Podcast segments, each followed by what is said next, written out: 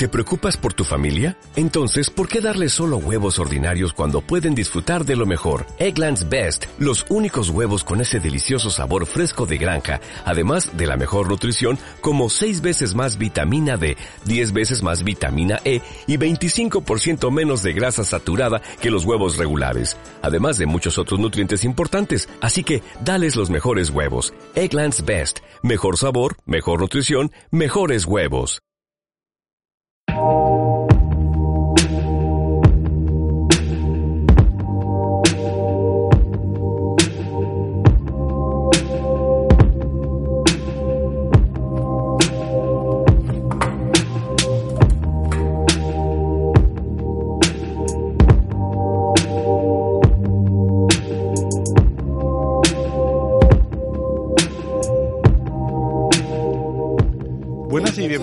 Segundo episodio de Lo comentamos al salir.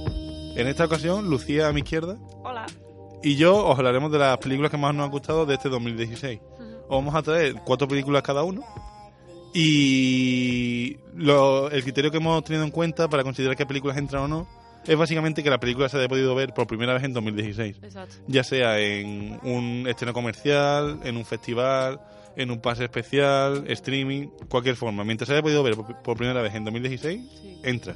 Bueno, y que la hayamos podido ver nosotros, porque, por ejemplo, hay ciertas películas que se han considerado como mejores de 2016 y no hemos tenido la oportunidad todavía, y bueno, Claro, claro. así que... Claro, todavía nos falta mucho, mucho por ver, pero bueno, sí, más o menos es... Pero, a ver, que este año no hemos parado de ir al cine, así que... Sí, a- algo, algo podremos traer, bueno, creo yo. Y bueno, si quieres añadir algo más. No, poco más, que, bueno, muchas gracias a los que no hayáis visto el primer episodio y no hayáis empezado a seguir en Twitter. Y, y bueno, que esperemos que siga así, que se vaya ahí aumentando un poquito a poco. Eso, esperemos que sí. Un saludo a los ocho seguidores. Y bueno, pues empiezo yo entonces con... Debería empezar yo, mejor dicho. Pero, ¿qué pasa? Que la película que yo tengo en el puesto número 4 es a la vez la película número 1 en la lista de Lucía. Sí. Entonces, como, como queremos mantener un poco de misterio y tal, y no queremos hacer spoiler, pues el cuarto puesto me lo guardo.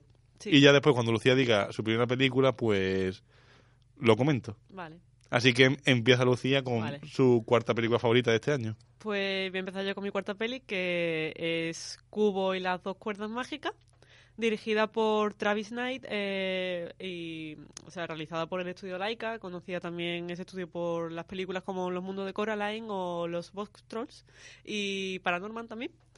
Y, y bueno, eh, comentar que es un... Bueno, voy a comentar un poco la sinopsis que trata de Cubo, es un chico que vive en, el- en un pueblo así muy tranquilo, así de la era del Edo japonés, más o, más o menos, sí, y vive con- junto a su madre, que viven separados del pueblo, pero de vez en cuando él baja y, realiza ahí cositas y tal. Y entonces, eh, debido a la aparición como de un espíritu malvado eh, de su antigua familia, eh, Cubo debe realizar un viaje para luchar contra ese espíritu y en ese viaje debe encontrar eh, tres objetos que forman la armadura de la armadura samurái de su padre que había fallecido. Y entonces, pues la, tú vas viendo durante toda la historia como Cubo va viajando y va consiguiendo esas partes de la armadura. O sea, es el viaje del héroe, mm, básicamente, y ya, pues eso. Eh, las voces de, de los personajes son eh, haciendo de Cubo, el protagonista es Art Parkinson, que es que sale en Juego de Tronos, que hace del hermano de Johnny Nieve, que no me acuerdo cómo se llamaba el chico este. ¿Quién? El quién hermano pequeño de Johnny Nieve. Ah, buf. Uf, bueno, da igual. Uno, un personaje de. O sea, un chico que sale en Juego de Tronos también. Y, y bueno, y después como. Como eh, el samurái escarabajo está Matthew McConaughey y como la, el personaje de la mona, Monkey, está Charlize Theron. Y ya después como personaje así malvado está Rooney Mara y Ralph Fiennes. Fiennes. Fine. Sí. y, y bueno, sobre la película, la historia es una historia sencilla, una historia simple. No por la historia, por el guion no destaca la película, pero sí eh, de por sí por el método en el que está realizada. O sea, es una película en stop motion que a la vez también se intercala con CGI, como suele hacer el estudio Laika, y, y ya de por sí, por el trabajo que tiene ese o sea, el stop motion que, que, tiene la película ya es lo que más lo que más llama la atención, lo que más destaca. O sea, es preciosa en cuanto al diseño de personaje, el diseño de, de, escenario, el uso de, de, del escenario también, de los objetos del escenario y eso. Y después eh, las actuaciones de los personajes están, están bastante bien. Tienen personajes muy carismáticos que son el, el escarabajo samurai y la mona, que que van acompañando a Cubo durante todo el viaje, enseñándole, o sea, dándole consejos e intentando como guiarle por el, por el buen camino. Y, y, tú vas viendo cómo el personaje de Cubo va evolucionando durante todo el viaje, cómo va creciendo y cómo va madurando, enfrentándose a sus miedos y enfrentándose a, ciertos males que aparecen mientras tiene que buscar las armaduras, o sea, las partes de la armadura. Y, y eso, o sea, lo que para mí lo que más destaca es el uso de stop motion, porque a mí es que me flipa. Eh, todas las películas de stop motion me flipan bastante. Más que nada por, por el trabajazo que tiene eso y, y, bueno, decir que mi personaje favorito fue la mona, la verdad. Creo que, o sea, Monkey es el, mejor personaje de todo. Aparte que Charlize Theron me encanta entonces.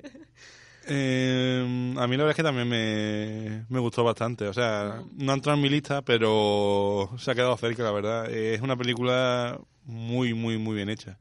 Eh, tanto visualmente como el, o sea, el audio también está muy trabajado, la música es muy chula, las voces son geniales. Rooney Mara a, mí me flipa en esta película, por ejemplo. Y has dicho antes lo del guion, y la verdad es que yo más que decir que no destaca, yo creo que es un guion sencillo, que, que, sirve a, a, la historia que quiere contar y a las ideas que quiere contar. No creo que tampoco le hubiera venido bien a esta película una trama más enrevesada, ni la verdad es que yo creo que la historia de cuenta está bien, incluso tiene un par de apuntes más adultos, que son más, exactamente, sobre todo al final. Y yo creo que, es una película que todo encaja y todo está donde tiene que estar, vaya, y todo está hecho con, con mucho cuidado, con mucho, mimo. Sí, muchísimo, se nota muchísimo que tiene muchísimo, o sea, muchísimo, muchísimo, muchísimo cariño. Sí. o sea, se nota que los que han realizado la película han estado ahí dando su vida casi durante, no sé si han estado casi un año o dos años. Sí, se nota que es una película echada con pasión, la verdad. Sí, sí, sí y, con ganas de contar algo y con ganas de, de, transmitir algo. Los escenarios muy, muy trabajados con todos los detalles sin olvidarse de nada. y lo, Incluso los personajes secundarios tienen toda su personalidad y entonces... Sí, la verdad es que si os interesa, aunque sea un mínimo, mm. el tema de la animación, o sea, es obligatoria. Mm. Y si ya si os interesa un poco el tema que trata y tal, o la ambientación, también. O sea, realmente es una película eh, recomendada para todo el mundo, pero ya digo, si os interesa el tema de la animación, sí, o sea que... hay que verla. Ya, se sabe que la animación no es solo para niños, vaya. Hmm. Vale, pues paso yo con la tercera película de mi lista, El Bronce, que es eh, o The Wailing, o El Extraño, dirigida por Nahon Jin es una película coreana. El director ha hecho, por ejemplo, The Chaser y The Yellow Sea, que son películas que yo no he visto personalmente, pero que la verdad es que tras ver esta tengo... Ya tenía ganas de antes, pero tras ver esta muchas más todavía. Y bueno, esta película está protagonizada por Do Won Kwak, o Wak, no sé cómo se pronuncia, lo siento. O, Kwak Do Won, no sé, es que da igual. De, de alguna forma, de, seguro que hemos acertado. Sí. Y... Intercambiando ahí. Sí, sí, por probabilidad. Palabras. Y nada, trata sobre un pueblo tranquilo, un pueblo tradicional de Corea que de repente se ve asediado por una ola de asesinatos. Asesinatos muy, muy violentos, muy caóticos, muy maniáticos. y, y entonces, pues claro, el policía, el protagonista es el, un policía de esta ciudad, o sea, de este pueblo, perdón, que, que se encarga de, de investigar los casos, pero claro, es, como, es la primera vez que tienen algo así, entonces no saben cómo enfrentarse muy bien, tienen miedo. Y la película un poco te, te va mostrando cómo estos asesinatos afectan a varias personas que viven en ese pueblo. Está el policía, está la familia del policía. Hay un extraño, de ahí el nombre de la película, un japonés que viene de, fuera y que ah, también la gente sospecha de él. También la película trata un poco sobre el racismo. Sí, sobre la, la, los enfrentamientos entre Japón y Corea. Sí, que hay, entre comillas. el miedo al diferente y al que viene de fuera y tal. Sí. Y la película a mí, o sea, por lo que está aquí es por dos motivos principalmente. El primero, porque está realizada de puta madre, con, con perdón o sin perdón, me da igual, pero es, es una bestialidad. O sea, todo, todo es una película larga, son dos horas y cuarenta. Sí.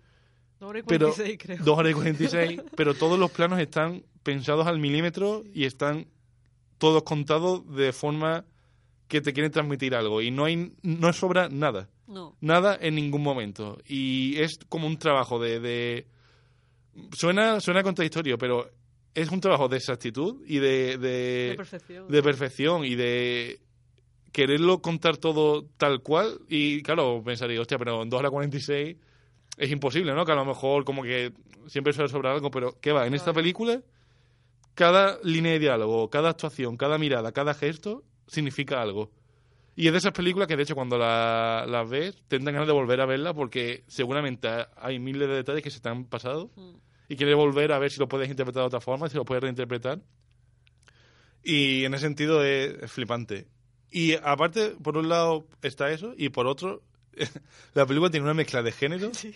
Los tonos. que es flipante. O sea, te pasa de la comedia al drama, al misterio, al, a gore, al gore, también, de repente. a la vida cotidiana y un par de géneros más que no voy a decir porque puede ser considerado Sí, spoiler. El suspense, ¿no? Por lo de los. Suspense la investigación también. de los asesinatos y tal, sí. Policiaco. Thriller, sí. O sea, y pasa de uno a otro con una facilidad que es increíble. Tiene también humor bastante negro. A mí- a mí me recordó, por ejemplo, a Fargo, En el sentido de cómo el tema que te trata es serio, pero la forma de llevarlo a veces es bastante Sí, cómico que- y bastante incómodo a veces. Porque estás viviendo la situación y es a lo. Uy, está pasando algo malo, pero me estoy riendo, ¿sabes? Exactamente, y, y, y pasas de la risa por un perso o sea, de reírte de un personaje a sentir pena por él Sí. en dos minutos y, y a pasar miedo. O sea, es una película que todo lo que intenta es muy amplia, Ajá. intenta conseguir muchas cosas y todas ellas lo consigue. Sí. Y la verdad es que es una película apabullante. O sea, cuando termina te quedas casi sin saber qué decir porque Sí, no, y aparte que cuando te, termina. te da una bofetada, vaya. Sí, sí, y, y cuando termina, eh, a mí me pasó que lo fuimos a ver junto al Fancine de, de Málaga, que se Cierto. celebró el año pasado, que... Festival te- de Cine Fantástico. Exacto. Que cuando termina, es que yo, a mí me sorprendió que terminase porque yo pensaba que iba a seguir la historia, ¿sabes? O sea, como que me quedé con ganas de más y es como ha dicho Frank, o sea, tienes ganas de volver a verla para porque como que has entendido ciertas cosas al final y después quieres verla al principio para ver si encaja todo o no encaja. Y... Es como que has entendido ciertas cosas, pero después otras que pensaba que entendías no la entiendes. Claro, y- Porque te, te cambia Sí. la percepción de y, lo y que hay muchas referencias a- en el final hay ciertas referencias pequeñas que, que se que se ven en los primeros minutos de metraje. Entonces Claro. yo por ejemplo se lo comenté a Frank y, y Frank ni se dio cuenta de, de un- de un pequeño detalle que lo ves justo justo nada más empezar la película y las primeras partes ves eso y, y después del final y hasta que no caes y no, no te das cuenta de eso. Y, y por eso mismo ya viendo ese pequeño detalle que está en los primeros minutos, sabiendo solamente eso, ya se- eh, o sea, que tienes la idea de que va a haber muchísimos más detalles todavía de que te pueden que pueden Mm, Es una película muy cohesionada, Sí, muy bien muy- pensada. sí. es, es como que no está todo en su sitio y está desde principio al final. Todo tiene un- una razón Sí. y todo tiene un porqué. Y entiendo que, que cueste, o sea, enfrentarse a una película así, Ya. dejar dos horas y 46 de tu vida para una película. Pero digo que, que de este, o sea, de las películas de este año, poca, o sea, del año pasado, perdón, pocas cosas mejores podía hacer con No, mucho tiempo, no, la eh, verdad. No, la verdad. Y que no os asuste que sea cine coreano ni nada por el estilo. Y aparte no. que las actuaciones también están muy, muy bien. Por ejemplo, con el protagonista, con el, el policía, te identificas muchísimo con él. Hay ciertos momentos que él está confuso y tú estás confuso. Hay ciertos momentos que confías en una persona y tú también confías en esa persona porque él lo está haciendo. Y- O desconfías y tú también desconfías de la otra persona. Es que eh, te transmite muchísimo. O sea, La eh, paranoia, Sí, la, sí, sí, la sí, sí, desconfianza. O sea. Tú, tú, todo lo que está, todo lo que está viviendo ese personaje lo estás viviendo tú también, porque te lo transmite de una forma que. Y mira que, que ese actor, creo, estuve leyendo que que lleva poquitas películas, ¿sabes? Que no es que este lleve... Pues no se nota, vaya. Y después hay otro actor que también está, que sí es más famoso allí en Corea, que ha hecho más películas, que es un chamán. Y ahí tiene una escena que eh, yo creo que es la, para, personalmente la mejor escena de la película. que bueno, hasta que no la veáis no la reconoceréis. O sea, pero nada más bien, nada más verla se va a reconocer al momento, porque es la que más, más te impacta. más te Mm, impacta, muy apabullante, sí. Sí. Y eso, y también comentar que la, la fotografía también destaca bastante, la, la ambientación que tienen también y... Y bueno, es que es complicado hablar de esta película un poco porque como ha dicho Frank son muchos géneros y tal, algunos si se comentan son un pelín spoiler Claro. y, y es mejor porque nosotros nos llevamos la sorpresa y es lo Mm. mejor que se puede hacer. Y os digo que, que no lo vaya a ver venir, vaya. No. Lo que pasa al final os, os va a dejar clavados, como, como nos pasa a nosotros, vaya. Pues ya ves que sí. Y y, bueno, pues bueno, pasamos con tu número Pasamos 3. con... Bueno, mi número 3 era Gossum. Ah, también, ¿no? Sí. Ah, vale, pues pasamos entonces con la segunda película de mi lista, Plata, que es de The Eyes of My Mother, dirigida por Nicolas Pesse, que es la primera película de su director, aunque no lo parezca, y protagonizada por Kika Magalhaes. Eh, Eyes of My Mother trata sobre una, un hecho traumático que pasa en la vida de una niña cuando tiene 8 años, 9 Sí, años, pasa algo bastante jodido y entonces en la película vemos cómo este hecho afecta a su futuro y cómo ella va creciendo y cómo, digamos, ese hecho sigue en su cabeza y en las cosas que hace. Eh, no puedo hablar mucho más, la verdad. Sé que ha quedado un argumento bastante escueto. sí, queda, pero- queda un poco en plan, bueno, ¿y qué? Exactamente, Pero- como que os tengo que dar el Pero gancho, no. ¿no? Pero es que prefiero no daros más gancho aparte de ese porque es una película que se basa mucho en la sorpresa, creo yo. Eh, desde el primer momento hasta el último nunca sabes qué va a pasar exa- exactamente y nun- nunca lo tienes claro. Y sin embargo, cada paso de la historia tiene sentido con lo que se ha visto antes. Y aparte, lo que Fran nos ha contado, o sea, lo del hecho traumático y tal, ocurre en los primeros mil o sea, minutos de película, así que no hay que tener tampoco impac- o sea, mucha paciencia para saberlo, ¿sabes? O sea, que lo, nada más empezar la película lo vas a saber, así que... Pero yo creo que es mejor Sí. que no lo digan, sinceramente, sí, sí, porque en- muchos otros sitios se ha, da- se ha dicho y se ha dado por hecho. Y yo pienso que eso es hacerle Sí. un flaco favor Nosotros- al nosotros futuro espectador. Cuando la vimos no lo sabíamos, ¿no? Yo sí. Ah, yo, Yo no, sí lo no sabía. me enteré entonces, vale. Y entonces, a ver, la película sigue siendo un peliculón igualmente, sí. pero es mejor no, no saber mucho más. Ajá.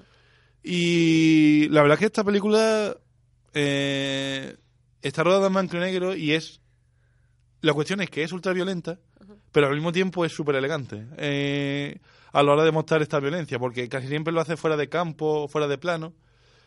Y es como una película muy turbia, muy turbulenta, pero está contada de una forma, ya digo, como elegante y no pasajera, tampoco quiero decir que sea pasajera No, ni mucho menos porque es, es muy dura, Sí. pero sí que está contada con cierto saber hacer. No, no quiere tampoco provocar sin más ni No, no, no quiere provocar morbo. exactamente. No es no es una película que quiera ir a eso, a, a No, repugnar no, al espectador y, ya- y ya a- está. A, a que te sientas mal ni nada. No, él te está contando una historia que casualmente suceden ciertas cosas que son un pelín desagradables, pero, no te las quiere mostrar tampoco porque a, a esa historia, o sea, al director no le interesa que tú veas esa parte, al director le interesa que tú conozcas el personaje. Exactamente, le interesa contarte una historia y, y que el foco sea sobre un personaje. Y entonces, en ese sentido, la película es el perfil de un personaje y cómo, El perfil psicológico. sí. cómo se, cos- se construye cierto tipo... Es que no quiero decir qué persona, cómo es el personaje en No, sí. no, no. O sea, se, se construye un perfil psi- psicológico de la protagonista porque suceden ciertas cosas en su vida. Exactamente. Entonces, cómo se, y te va enseñando la película cómo eso le va transformando y cómo hace que reaccione de cierta forma con la sociedad con, o, y ya está. O sea, no, no tiene más. Es que no se puede hablar mucho tampoco, pero... Sí, es que estamos aquí un poco Cohibidos. cohibidos. Pero, pero realmente yo lo que puedo decir es que es una película que merece la pena ver. Sí. Es, Aparte- es de estas que os deja pensando cuando, y no cuando es muy, acaba. no es muy larga tampoco. no es muy larga y tampoco creo yo que se, Que lo- soporta- se soportaría no, si fuera no, mucho más larga. o sea, eh, tiene el tiempo justo. Sí, sí, sí, dura lo que tiene que durar y, y, y es apabullante. Y la actuación de, de la protagonista, de Kika, es bestial. Sí, yo creo que de las mejores que he visto también en el año. Hmm. Sí, porque.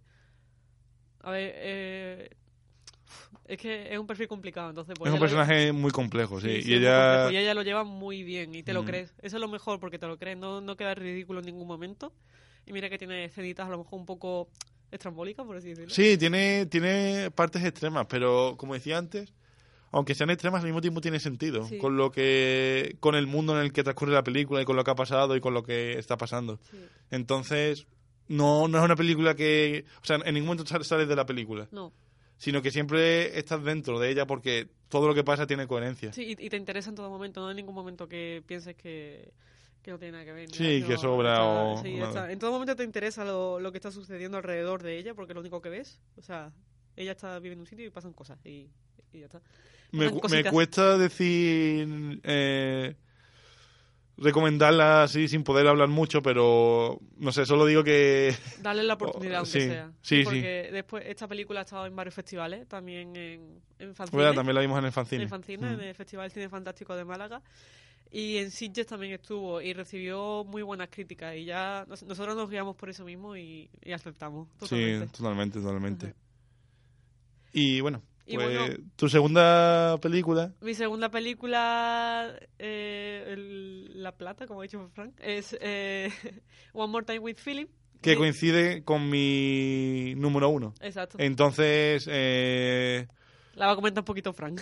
sí, Así no hablo. One, One- One More Time with Feeling es un documental dirigido por Andrew Dominic que habla sobre el, el proceso de grabación del último disco de Nick Cave. Ujú.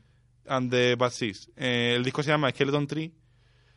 Y entonces, digamos, sobre el papel, pues podría ser un documental más o menos como ya se han visto, ¿no? De cómo se graba un disco, cómo se le ocurre a Nick Cave las letras y tal.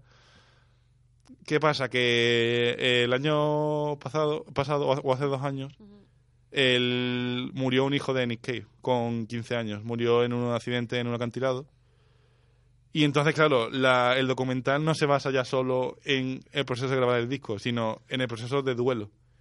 De, de cómo se puede salir de algo así, tan grave y tan jodido. Tan doloroso, sí.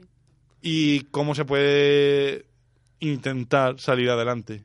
Y de dónde sacar la inspiración y, y la fuerza para, para grabar música y, en definitiva, hacer arte. O sea, es un documental muy, muy, muy complejo. Vemos tanto la perspectiva de Nick Cave como la de su mujer, Susie Vick.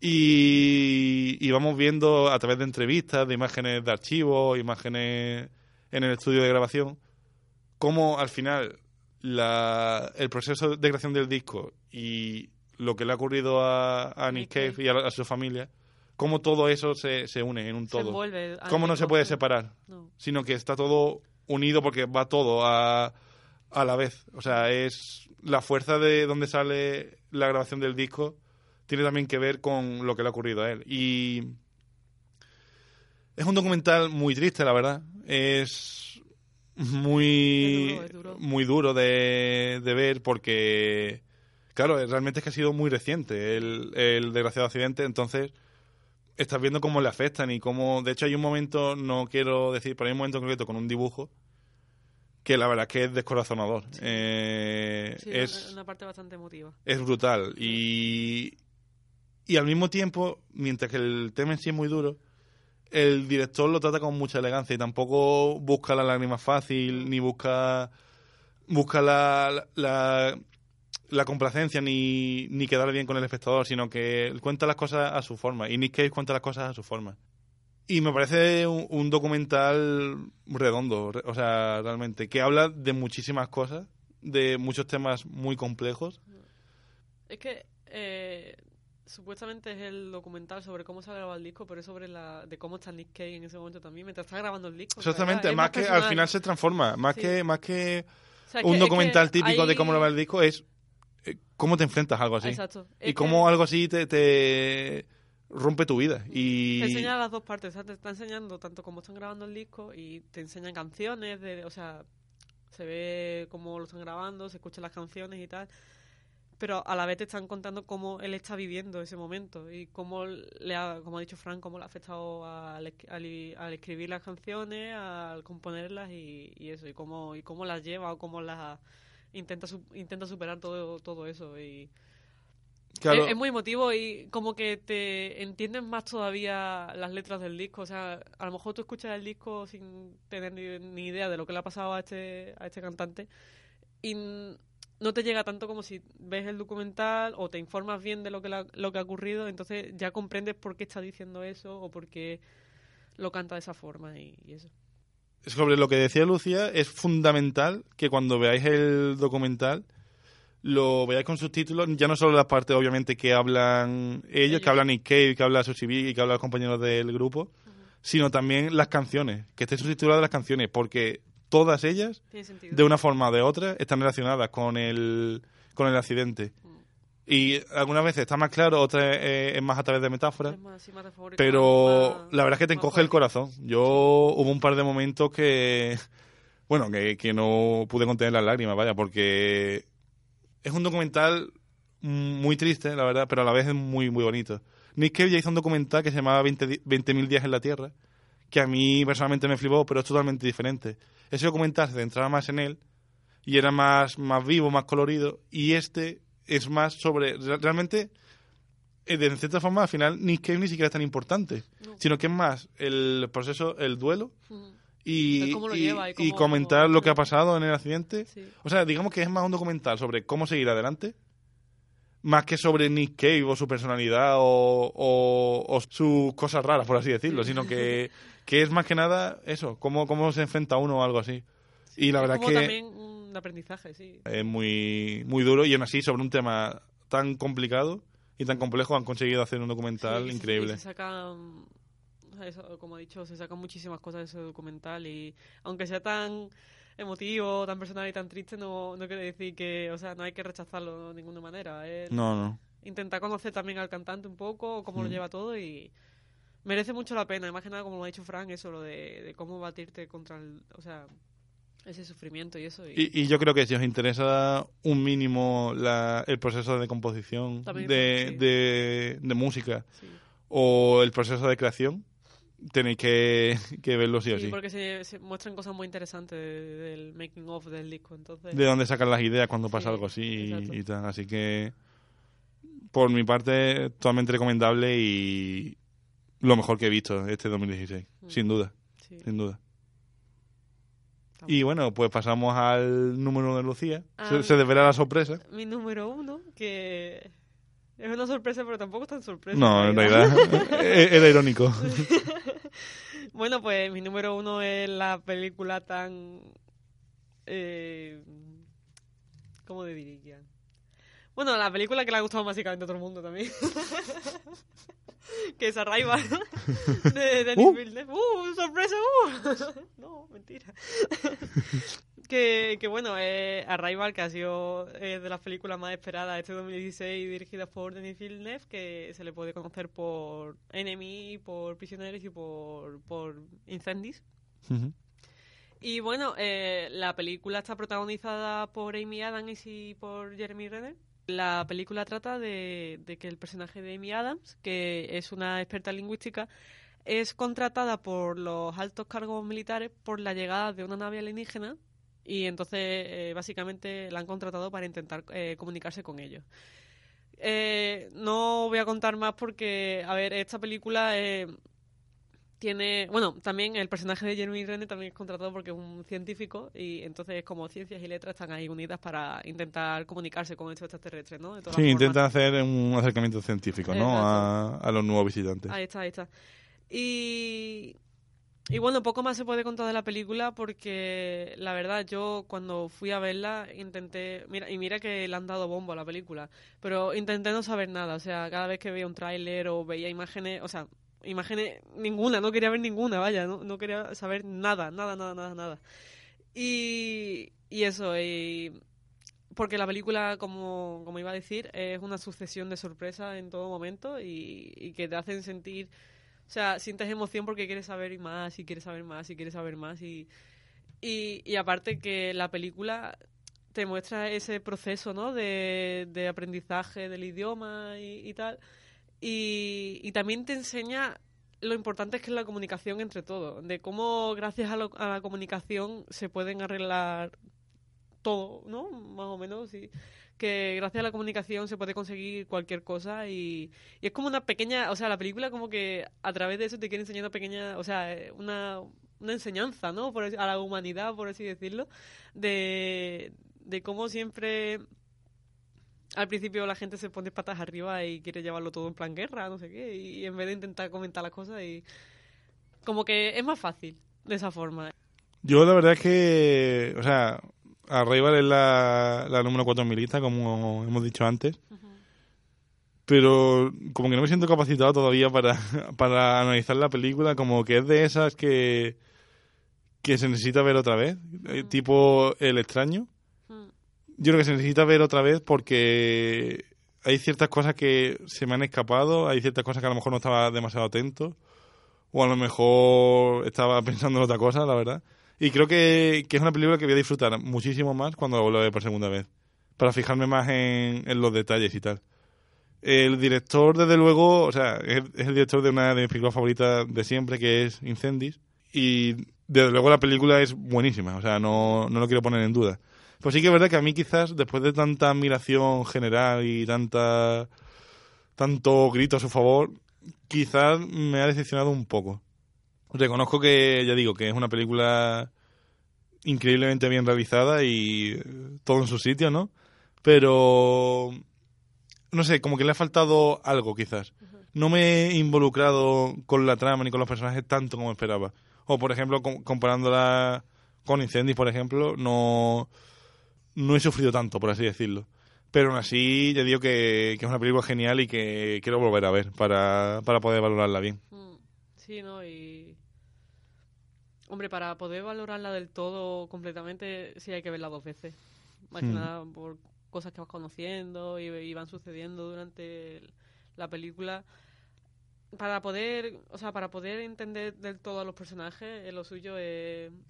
Sí, porque al final la película, eh, como he dicho, eh, no se centra tanto en la comunicación con los, con los extraterrestres. Es más bien como, como que te intenta mostrar que la comunicación es bastante importante y, y que es lo que hay que tener en cuenta en todo momento, ¿no? Entonces, como viendo eso...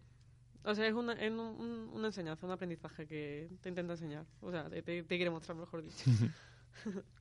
Vale, pues hasta aquí el podcast de lo mejor de 2016. Eh, eh, me falta Ah, mi, mi eh, ¿cómo se dice? Mención especial. Mención especial, iba a decir recomendación. Recomenda- bueno, también, recomendación especial. Nada, que que no quería terminar este podcast sin mencionar esta película, que creo que lo, para mí creo que lo merece, que es La Bruja, The Witch, de Robert Eggers, ¿no? Bueno, o como se diga. Algo así. Sí, y, y bueno, es una película bastante que que fue sonando po- como poco a poco, ¿no? Fue una película que al principio no llamó mucho la atención, pero después sí fue sonando. La película trata de... se, se está ambientada en Nueva Inglaterra de mil no- 1630 y te muestra cómo una familia es desterrada de su ciudad donde estaban viviendo y, y tienen que ir a vivir como una cabaña al lado del bosque. Ese bosque, al parecer, está, está eh, según los rumores ce- cercanos al pueblo, está dominado por el mal. Y entonces eh, tú vas viendo cómo eso al final le va afectando a la familia, cómo se van poniendo to- todos en contra, o sea, uno en contra del otro. Debido a ciertas cosas que, que van pasando, que, bueno, que no se pueden, son más sorpresas y eso. Y, y, y eso, poco más. Esa, esa es la sinopsis. La película está protagonizada por Anna Taylor-Joy, Katie Dickey y Ralph Ineson. Eh, que la verdad es que las actuaciones están eh, bastante bien, sobre todo la, la chica, la chica protagonista, que es eh, Anna Taylor, eh, está eh, una chica que yo creo que va a ser una promesa bastante para el cine ahora mismo, sí, más que nada porque ahora va a salir también en diferentes películas y lo, hace bastante bien. Y después eh, la película tiene momentos muy muy espectaculares, tiene la fotografía visualmente eh, destaca mucho, tiene momentos como muy impactantes. Tiene ciertas escenas que es que se te quedan se te quedan grabadas en, eh, en la cabeza, porque aparte de que son escenas como que rompen de repente el ritmo de la película, y, eso hace eso, eso inten- intensifica que se te que se te quede ahí impactada eh, son eh, como trata de el tema de brujas y tal eh, tú vas viendo esas escenas y tú no sabes qué está ocurriendo en realidad porque tú no sabes si eso es como imaginaciones de a lo mejor de la familia si si eso está ocurriendo, si al final son pensamientos que ellos tienen en plan, uy, puede ocurrir esta cosa o lo que sea. Y, y la verdad, eh, comentar que yo creo que es una película que hay gente que o la odia o, la, o le gusta mucho la película esta. Yo pienso que no hay que ser tan extremista, tienes que darle la oportunidad aún así y más que nada porque te muestra como, como una forma, o sea, la gente la clasifica como una película de terror y yo más bien, o sea, yo no la considero de terror del todo. Aunque te hable de temas, o sea, con el título sea La Bruja y a lo mejor la portada de la, de la película te da, te da a entender que, que va a ser la niña todo el día en el bosque corriendo porque le persiguen bichos o lo que sea, no. A ver, la película es un pelín más tranquila y es algo más como costumbrista, un poquillo más de contemplación y de cómo vas viendo cómo los personajes van cambiando y van evolucionando según se van como influyendo a, a través de ese mal que habita en el bosque o más bien como sus cabezas se van obsesionando con ciertas cosas. ¿o no? No, la película juega mucho, ¿no? Ajá. Con lo real, lo que es ficticio, lo que está en las cabezas, las paranoias. A mí, la verdad es que también, también me gustó, pero creo que lo que comentabas antes de que tiene momentos impa- impacta- impactantes y tal, Ajá. creo que son demasiado escasos. Yo Para... recuerdo sobre todo uno. Uno sobre, y, bueno, dos, más bien. Y, y creo que, que la película te quiere, o sea, trabaja muy bien el tema de la ambientación y tal, pero creo que el ritmo es ba- bastante malo, sinceramente. No, no malo, pero porque va, va tranquila y se ve que ese es el ritmo que quiere coger, pero creo que es complicado no aburrirse en un par de momentos, la verdad, porque es monótona, es... Sí. Sí, porque tú estás viendo cómo ellos conviven en el bosque. entonces Sí, es no hay- cotidiana hasta sí, cierto punto. sí. Entonces, creo que le hubiera venido bien tener un poco más, un pelín más de esos momentos tan impactantes, desde luego que lo son, vaya, que cuando la película, digamos, se vuelca a ese lado, es brutal. Y, y da pena porque acaba y yo me quedé con la sensación de ojalá hubiéramos visto más de esto. Sí. O ojalá hubiéramos Sí, eh, de más, sí. tenido más la sensación que este tipo de escena me ha, me ha creado. Aún así, es una película súper trabajada, eh, ya digo, la ambientación es Sí. increíble Es que la- y los actores también están geniales. Sí, los actores muy- Es que la película creo que más bien te quiere mostrar cómo era la leyenda de las brujas en ese momento, cómo a lo mejor se llegaban a confundir. O sea, es, que- es lo que ha dicho Frank, juega mucho entre lo real y lo, y lo ficticio. Y, y juega mucho en cómo la, a lo mejor esa idea de las brujas que había en esa época en realidad eran obsesiones de cristianos locos que estaban ahí o sea, en, su- en su- en sus creencias muy metidos y a lo mejor cualquier cosita que veían fuera de lugar ya directamente la acusaban de brujería y la acusaban de y, y como que te, te, te lo muestra de una forma un poco como más entre comillas histórica por así decirlo O sea, se Mm, y, la, y la película juega con eso hasta el último momento. en o todo eh, momento. en todo momento tienes duda, no sabes si está pasando algo, si no, si es que eh, el aislamiento está volviendo loca a esta Sí. familia, o a lo mejor tienen motivos por los que volverse loca, en fin. La verdad es que es una, es una buena película, yo creo que es recomendable, pero sí que es verdad que yo entiendo lo que tú decías antes de que mucha gente la odia. Sí. Yo lo entiendo perfectamente porque creo que le habría venido bien un poco de, de- de vida, por así Sí, decirlo, de un poco de energía. Sí, Es que sí, sí, es que... La mayoría de personas que han llegado a odiar esta película es porque se esperaban más tensión, más suspense. Claro, más- y, es normal que se lo esperen, porque con el título La Bruja y con el argumento y tal, como que... Y es frustrante porque, ya Imagina digo, porque, cuando la eh, película se pone en ese modo de dar tensión y de... Lo, lo gana bastante. Exactamente, gana, gana muchísimo. De hecho, tiene mejores escenas, vaya. un de- par de momentos que yo creo que ha sido de lo que más me ha acongojado, vaya, de, en este 2016. es muy Pero ¿qué pasa? Que, que es una hora y cuarenta, creo, y a lo mejor los momentos estos son 15 minutos de película, como mucho. Sí. Sí, porque lo, lo demás que estás viendo es cómo están viviendo ellos. Exactamente, ellos, entonces.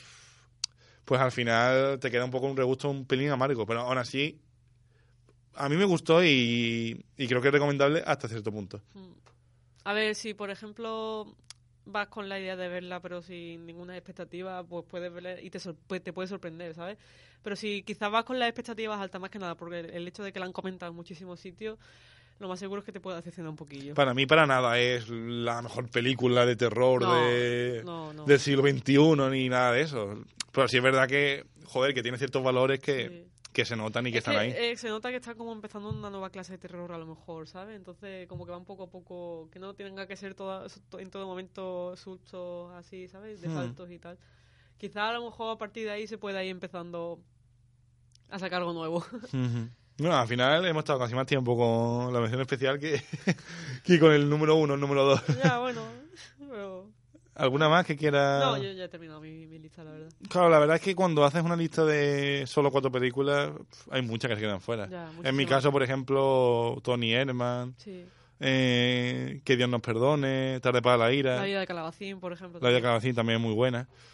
Al final, claro, se te quedan nada más que en cuatro y, y puede ser complicado elegir. Aún así, yo estoy contento de las cuatro que he elegido y, y no cambiaría nada, vaya. No, y son películas que son recomendables para totalmente. O sea, sí, son sí. películas que hay que verlas sí o sí, casi. Sí, yo creo que son...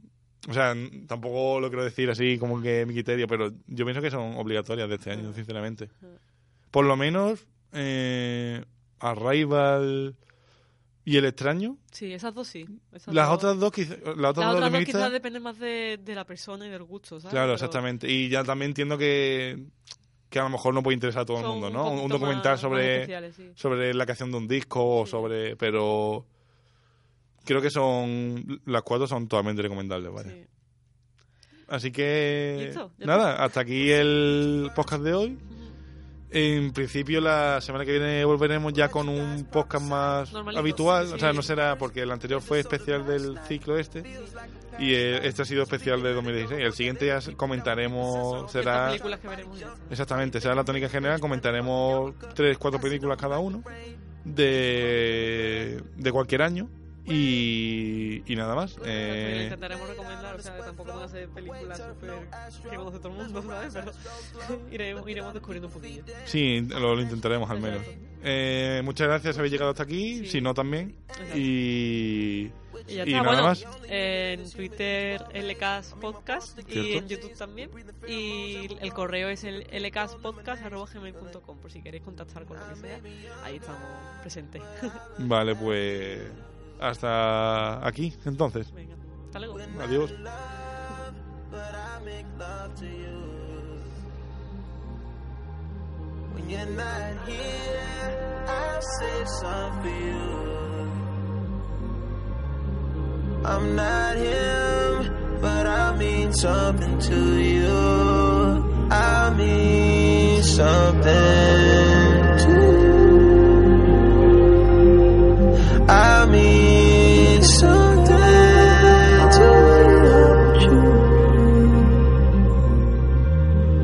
got a room and he'll hear what we do. It's only us.